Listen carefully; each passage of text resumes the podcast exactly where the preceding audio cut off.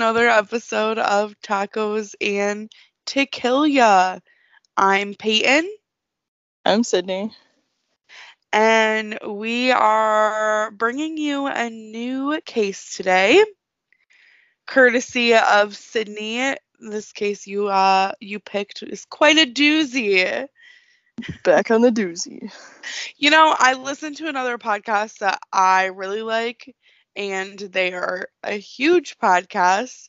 And I realized the other day that they say doozy in every episode. So I'm just going to go with it.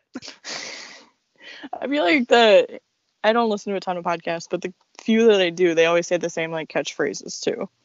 So, yeah, I feel like it's just like our phrase. What a doozy. I think it's I think it's fine. I also feel like if we don't say it, it just isn't right. I agree. I like, like it. to- I'm just going to keep it. I'm fine with it. I'm fine with it. It's like it didn't even happen if we didn't say it. That is very true. uh, well, I don't have anything fun and exciting before we get started, so I guess I'll just let you dive right into it. Sounds good to me. In 1990, Chad Maurer was 19 years old and living and working in Madison, Wisconsin. He was working at a bicycle store and was trying to save money to move to Colorado for college and snowboarding, which was a sport that he had loved and was an avid snow snowboarder. On May 19th, 1990, Chad had lunch at his parents' house at home and then had headed off to work. His parents didn't feel like there was anything off or weird with Chad that day. His mom had even said, quote, he was just so excited about the job and had had a big smile on his face as usual. But despite Chad seeming fine that day, he had never showed up to his scheduled shift. Chad's drive to work shouldn't have taken more than 10 minutes. Over an hour and a half later after he had left his left his parents' house to head to work, his parents had ran to a, a store in town, which was only a few stores away from the bike store he had worked at. They hadn't seen their son's car in the lot, so they went inside. The store was busy, and the owner had no clue where Chad was. Basically, his mom had kind of an uneasy uneasy feeling about where why her son hadn't showed up to work that day. He had these plans of like saving all this money and moving out of state, but she kind of assumed that he was just going to come home the next day. The next day, when he still had not returned home, she started to call his friends, none of which had seen Chad since prior to his disappearance. So they filed a missing persons report. On May 21st, 1990, two days after Chad had not showed up for work, a maintenance worker in Chicago found the vehicle that Chad had dr- that Chad had typically drove inside a garage at a housing complex on the south side of Chicago. This was about three hours away from where Chad had lived. Chad was found dead in the driver's seat. The ignition was engaged, the battery dead, and the gas meter the gas meter showed empty. There was fingerprints smeared with blood on the window. Little shady that you show up dead three hours from where you were where you live.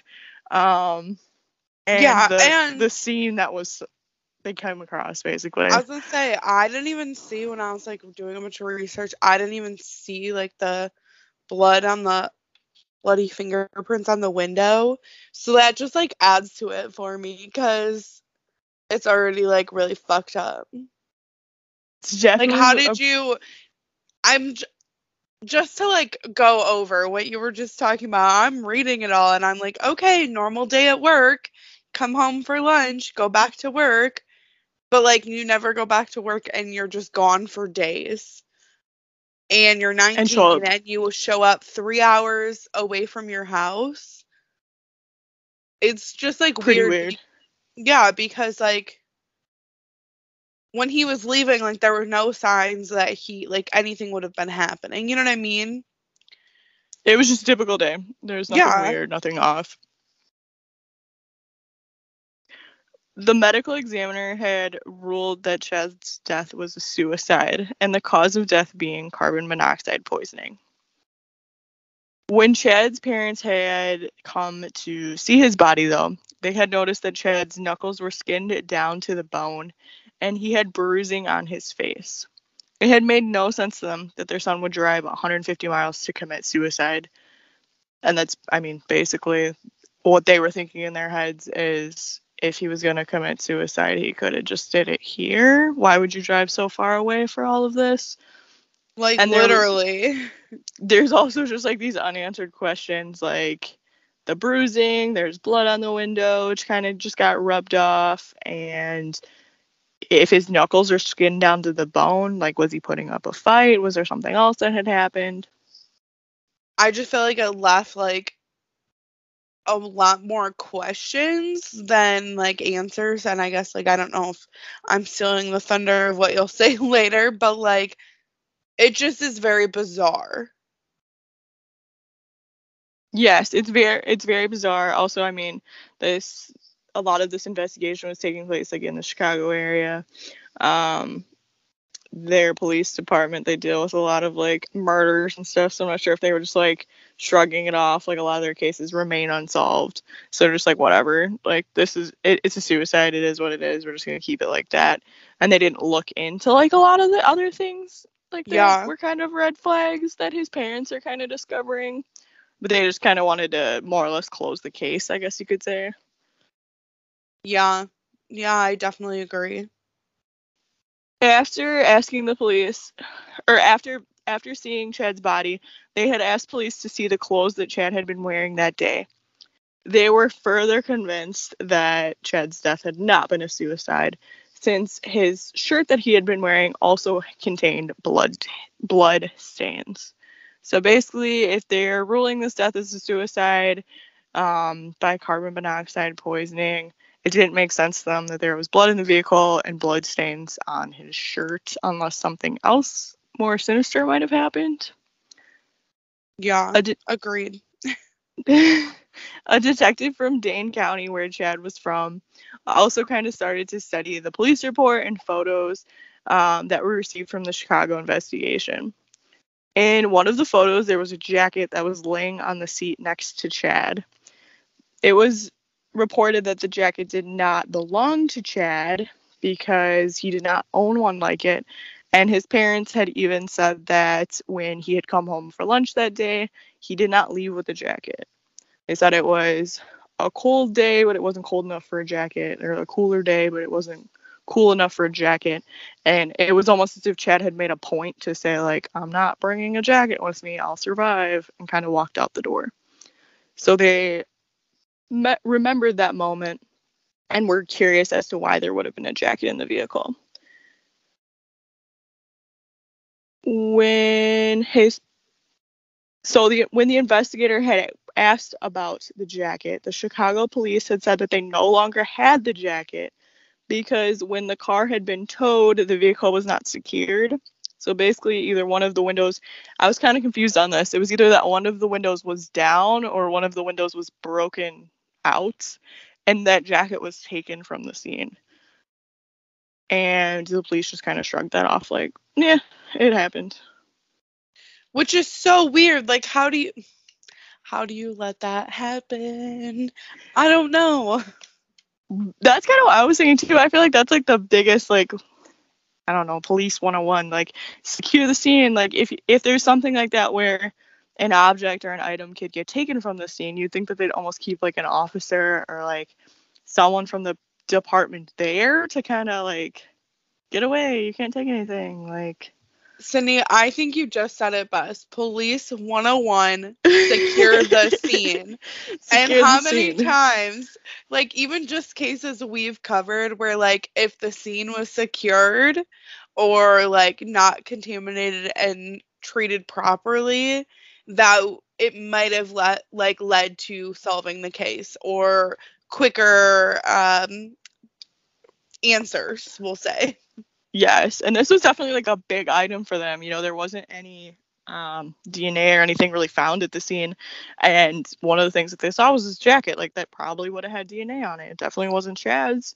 And as soon as they go to get the jacket and like, well, let's test this or see if we can locate it to someone, it's gone. Nothing. The one piece I will- they had. I will say I did read a little tidbit of information that the neighborhood he was found in was considered the most dangerous in Chicago. Uh, Oh that yeah, year, South Side. Well, yeah, and like that neighborhood specifically like had the highest rate of homicides. I think it said like 148. Okay. Um and or something like that. I didn't write it down specifically, but it was a large number in just that one neighborhood.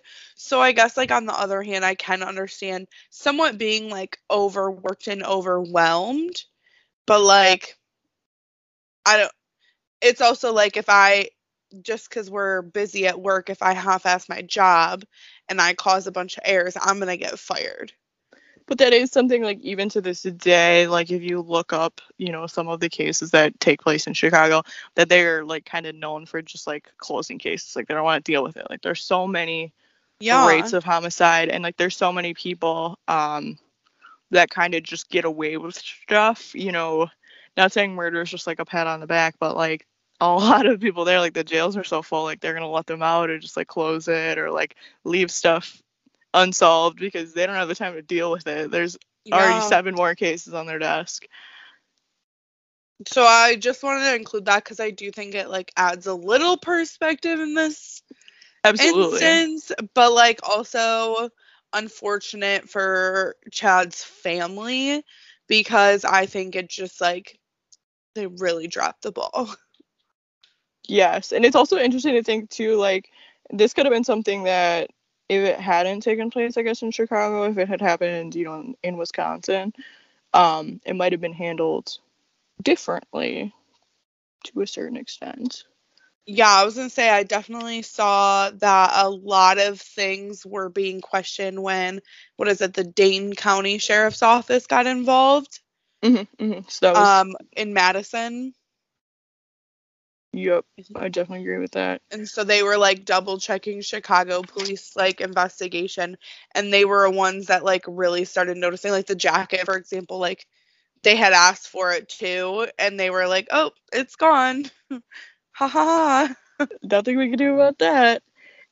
But that wasn't the end of the case. Um, Chad's case had appeared on Unsolved Mysteries in 1991, and one tip that was called in from the Unsolved Mysteries case had said that Chad was involved in a drug deal that had took place in the caller's apartment complex, and that the individuals that were involved basically had recently moved to the south side.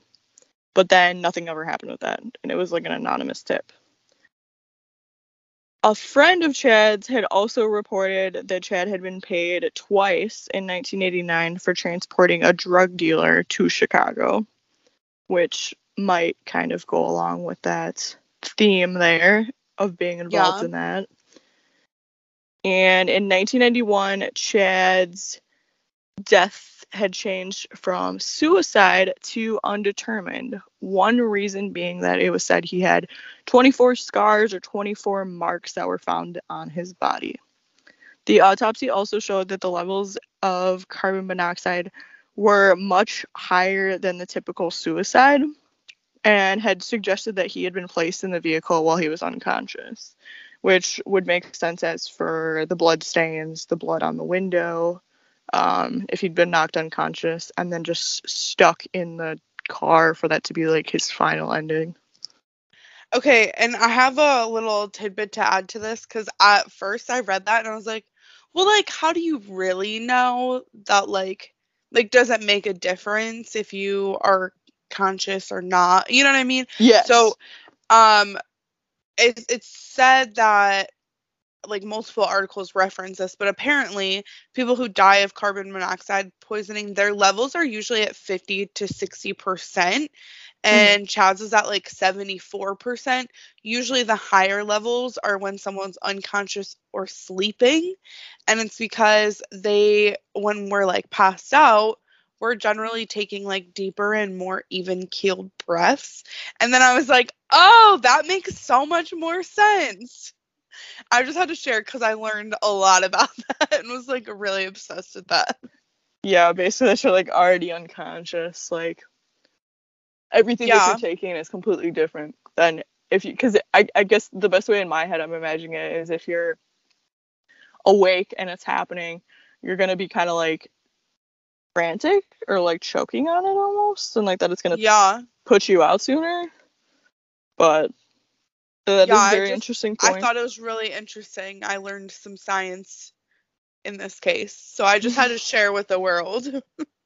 In 1995, a woman had called the Maurers saying that she knew who killed their son but had refused to come forward.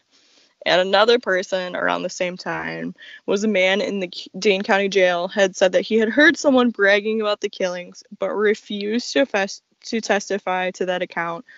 And from my understanding, the name was never released of that individual either because he had feared for his life.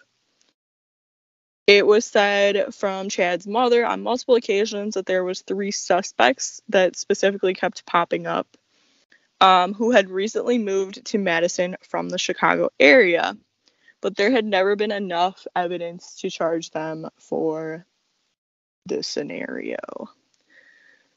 So, I guess what do we think happened to Chad? Okay, so the only like real theory I kept finding that police and the family and everyone keeps coming back to you is that potentially he was like associated somehow with this drug pipeline from Chicago to Madison or Madison, Milwaukee area. Um I thought it was really interesting cuz like I was taking all these notes and I was like, you know, there really wasn't any evidence. And a lot of interviews, Chad's mom claimed, like, oh, yeah, well, he did smoke too much pot, but like, that wasn't really evidence. You know what I mean? I guess it was different in the early 90s, but I was, it was just really interesting to me because I don't know, like, I just felt like I was missing a piece of the puzzle. So I guess like for me, the whole drug deal scenario made sense because one of the things that I feel like they kept saying in the beginning was that, or like at the beginning of Chad's story, um, when they kind of explain him, is he was trying to work to save money to move out of state. So it was almost like if you're trying to get money fast, like you're gonna work, but it would make sense to do like some of these transportings, whether it's a drug dealer or drugs themselves, and like transporting make quick cash, you can move out sooner. Like I feel like that kind of made sense. And then if anything, it's just a drug deal gone bad. Those happen all the time, I feel like. Yeah, I was just more confused as to like how he got there in the middle of the day, like when he was supposed to be at work. So like it made me feel like something happened. One, Someone took his car.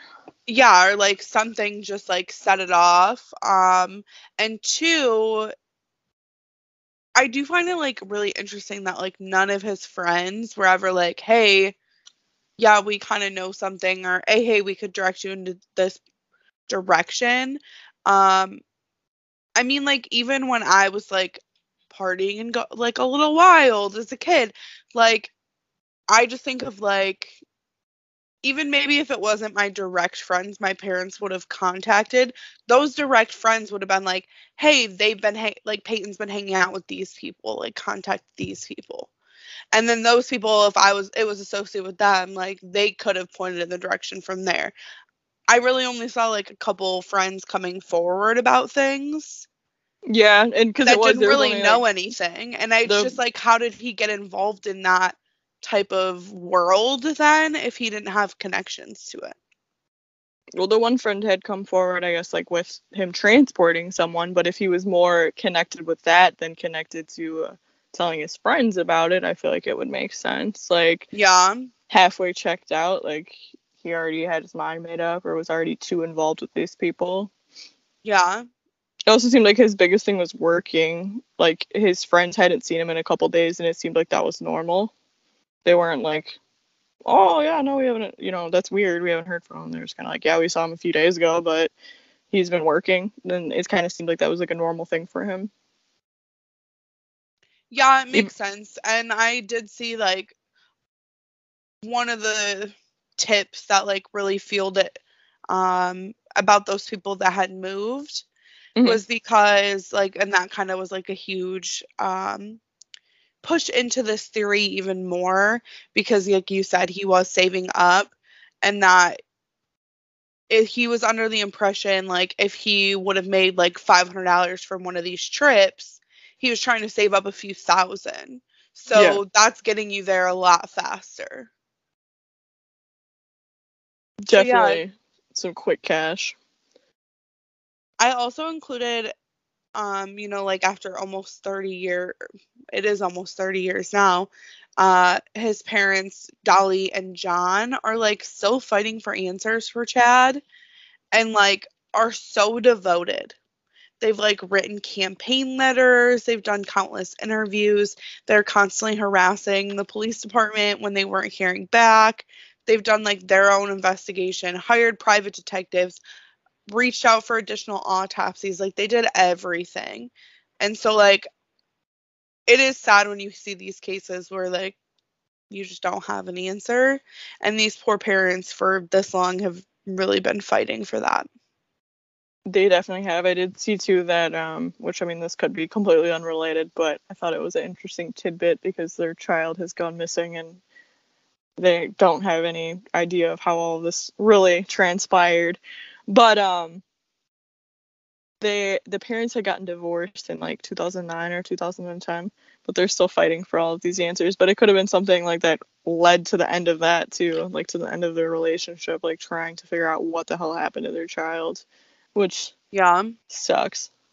Well, and unfortunately, I think it's pretty common in like super traumatic situations oh, abs- where you lose children like that, yeah. that it can cause the end of marriages, unfortunately. It turns into like a lame game almost. Yeah. Well, I think that's like the only plausible theory that there really is. So I do think that there might be a link to that. Unfortunately, I'll, I know we talked about this last week too. I don't know if this will be one that we'll like ever really get an answer on. Yeah, especially like being so botched from the beginning. Like if there would have been, and I mean there's so many millions of thousands of cases out there like that, like where if things would have taken place differently, there might have been some sort of evidence, a jacket that they could take photos of and send out and be like, have you seen anyone with this? You know, different Yeah. Things of that nature that now unfortunately aren't there. Um, there's a handful of theories out there of what they think happened to him, and I feel like this is the only one that made logical sense in my head. Same. There was one about like- like, nope, sorry. Go- No, go. I was gonna say the only thing that I could think of is like maybe like the fingerprints or something if they were gone back and ran through the system again at some point in time. But like it doesn't even sound like they might have even lifted like fingerprints from the scene. No, and I um, know that like the the bloody fingerprints, like nothing ever happened with those. Yeah, Um, and that definitely seems like unfortunately, and this isn't me saying that to like make assumptions, but if I this crime happened in a certain neighborhood that does have a high rate of crime, if someone who committed that crime is living in that neighborhood, odds are, just statistically speaking, they are going to continue or at least go on to commit other crimes and eventually might have been caught for something else, whether it was something as extreme as like a murder or homicide or whatever. That's true. So that's like my whole thinking really is like it potentially could have been solved if they did even lift like fingerprints and stuff like that even if it was 20 30 years later and someone was convicted and they reran the uh the fingerprints through the system It's so true. And even like the, the the guy that was in the county jail in like the Madison area, like he was like bragging about the crime in jail. If they could have Yeah. linked the two together with you know DNA evidence, that would have been like the A perfect. big- yeah a big like seal the deal kind of thing Yep. But without the evidence, you can't really do a whole lot. So now we're back to square one. yes But a lot of conflicting feelings A lot of conflicting fe- feelings. There was definitely like a handful of things. So like the other theories. There was like one on there that said like uh, he was going to the city for gay sex, and I was like, I mean, I guess, but like, where are you coming up with this idea from? Like, what? I don't. I just Also, like, like, if you you're in? Madison area, isn't it easier and closer to go to Milwaukee? yeah, it's like an hour from Milwaukee. And it wasn't it at that time Milwaukee had like that huge red light district area Yeah, because So, that would have been around. like- Dahmer was hanging out. yeah, that would have been around the Dahmer times. So like So, I'm yeah. confused. That's that's true. Unless I mean, I don't know. There was a there was a few that uh, like just didn't make sense. Even like for it to be, there's always the chance of things being like just a complete random attack. But like I feel like there was too many weird coincidences almost. Like he needed money. Yeah. money. He had done this transportation previously. Like why? How'd you end up in Chicago and just have a random attack in the middle of your work shift? yeah. No, I agree. Crazy stuff, guys. Crazy stuff. Did you mention um the best part about this case? the fun fact? Being what? oh. It's not like that there's like a best part about the case. I should have worded that better. I was just gonna say that it was featured on Unsolved Mysteries, like the OG mysteries back in Oh, yeah, '91. yeah, I did say that because that's how like the first tip came in. Yeah, so I I put that in the fun facts because I was like, you know, we love a good unsolved mysteries case. Yeah, that was like there wasn't really any um like tipsters on this until it was featured in 1991 on Unsolved Mysteries. Besides like their his friends and the information that they were getting from um, the investigators. Yeah. Rather interesting. Well, I don't have any other things to point out. I do not either at this uh, given moment. You got some jokes and facts for us people? I do. What do you want to hear first? I know I've been going with like facts first lately, but I think I want to keep that trend up. I like to end on the jokes, I think. That's fine. Um, fact: astronauts prefer burritos over sandwiches because there's no crumbs floating around afterwards. Which I did. I was questioning this. I was like, wait, is that really a thing? Because like, couldn't you still have like crumbs? But then I was like, I guess that does make sense because like the crumbs you would have are from like more like tangible object, like you know, if your lettuce falls out. But I don't think they're like putting all these condiments in there either. It sounded like it was just like a bean burrito, so it's like a more Compact. yeah than like a bunch of little crumbs from Honestly, it would bread. make sense and it'd be like easier to hold too. It's true too. That is true. You can hold a burrito one handed. Sometimes you can't do the same with a sandwich. Depends on your sandwich, I guess. Yeah. I like that fact. interesting. Anything anything that's uh just knowledge that I don't need, I find very interesting. Same. I'm very appreciative for it. All right, hit me with the joke. What do you call a cat in a blanket? I think I know the answer. What is it? A burrito. Oh my god, I did know the answer. um, okay, so for our family like Christmas party, we do a white elephant gift. Okay. And so for my gift to the party or for like the party, I bought one of those burrito blankets. Jesus. Uh I also did it for like my friend's giving that we Okay. went to. So like Lauren, I think won the burrito blanket and it was such a hit. I was like, I need to order a second one for the family one. It's just easy and like everyone loves it. no one's so really funny. mad if you get it. So I was like, oh, I should get one. My dad's fiance got it, which is like the perfect person to get it besides me. True. And that's what we kept joking because she wrapped their cat in it. And she was like, he's a burrito. Burrito. So uh, that's why I started laughing because I was like, I think I know this. I love it. That's great. Real life can relate. This is like my real life stories. I have text messages saying, "Oh, look at that cute burrito." Jesus. I am embarrassed. I'm not. I have seen just those those people with um there's somebody on like my Facebook I think and she has one of those blankets and she has like a little kid she always wraps the baby in the blanket and they'll be like it's a baby burrito and I'm like okay I got it the first time why do you keep saying this I was like looking online the other day and I saw that they have like sushi ones. yeah And I was like, I think every year I'm just gonna buy Just get a another different one. blanket. that would be funny though It just somebody will have a whole collection of food blankets Literally. every and both times I'm like I kept telling Jacob, I was like, I'm gonna open my own gift. I want my own gift. I wanna go home with that blanket. I've done that a few times So- at uh, White Elephants where I'm like I don't trust any of you people let me just get whatever I brought Exactly. at least I know I'm funny Literally same. well, I guess folks, you can find us on Facebook, Tacos and Tequila Podcast.